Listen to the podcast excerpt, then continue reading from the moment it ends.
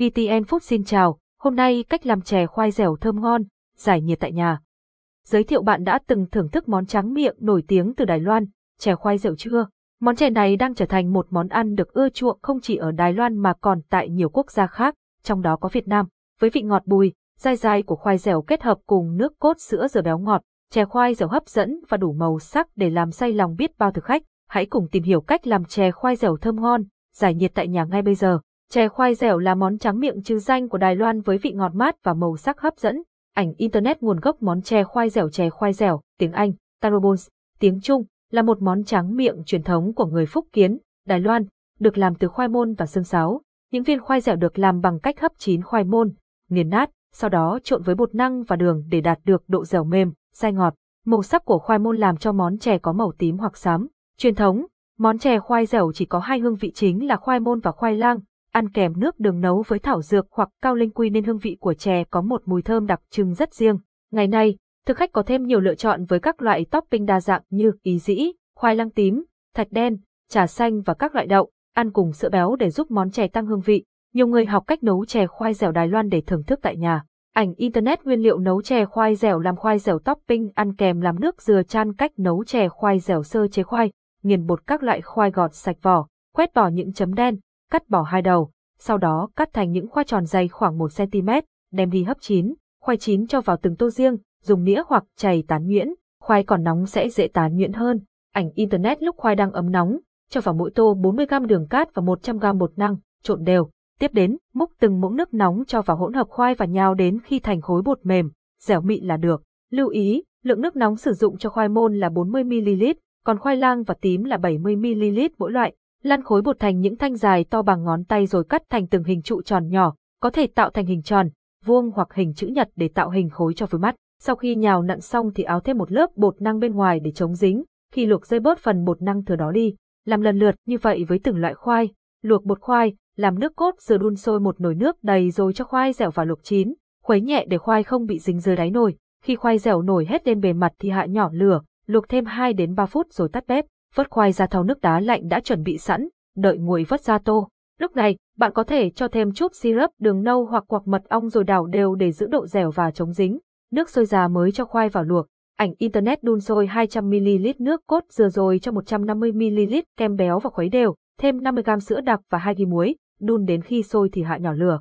Hòa tan 6g bột năng với 30ml nước rồi vừa khuấy vừa cho từ từ vào nồi, đun thêm khoảng 3 phút rồi nhấc ra, để nguội khi nguội hỗn hợp sẽ đặc sánh hơn.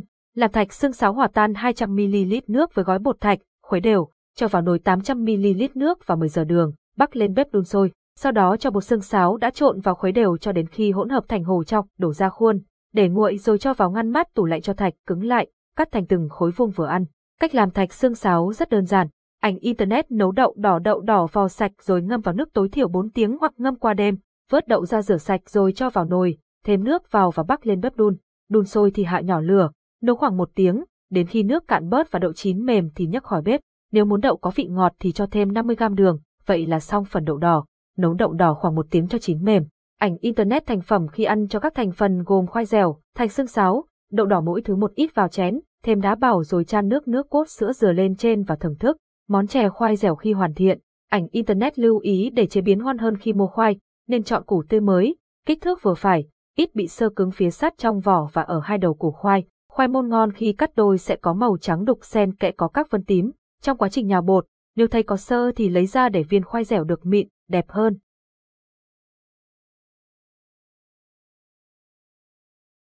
Dịch vụ tổng hợp tiếng nói được phát triển bởi Trung tâm Không gian mạng Việt Theo.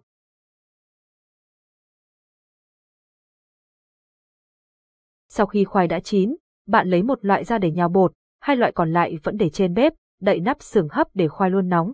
Làm đến loại nào thì mới lấy ra loại đó, như vậy sẽ dễ nhồi bột hơn. Dùng nhiều bột năng thì viên khoai sẽ dai hơn, nhưng nếu sử dụng quá nhiều sẽ làm mất đi hương vị đặc trưng của khoai. Khối bột đã nhào xong nên bọc kín để bột không bị khô. Lượng nước luộc phải nhiều gấp 6 lần lượng khoai. Nước sôi hẳn mới cho viên khoai vào luộc để khoai không bị chảy hoặc vón cục lại với nhau. Mỗi lần chỉ luộc một lượng khoai vừa đủ dùng. Khoai dẻo có thể dai ngon trong vài giờ ở nhiệt độ phòng nhưng nếu bảo quản trong tủ lạnh nó sẽ bị cứng lại, ăn không ngon. Câu hỏi thường gặp khi nấu chè khoai dẻo có thể thay thế bột năng bằng bột bắp, bột ngô được không? Bột năng và bột bắp đều có công dụng chung là làm chất kết dính cho thực phẩm khá tốt nhưng với món chè khoai dẻo thì bạn cần sử dụng bột năng để đạt được kết cấu như mong muốn. Có thể luộc khoai trong nước thay vì hấp cách thủy được không?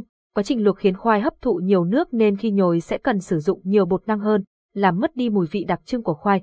Vì vậy, cách tốt nhất là bạn nên hấp khoai thay vì luộc. Làm thế nào để bảo quản bột khoai nếu chưa sử dụng? Bột khoai sau khi cắt miếng, nếu chưa dùng hết bạn có thể bảo quản trong ngăn đá tủ lạnh, khi ăn thì đem ra luộc chín, không cần giã đông. Cách này sẽ giúp bảo quản khoai được 3 tháng. Bảo quản bột khoai trong ngăn đá tủ lạnh khi chưa sử dụng.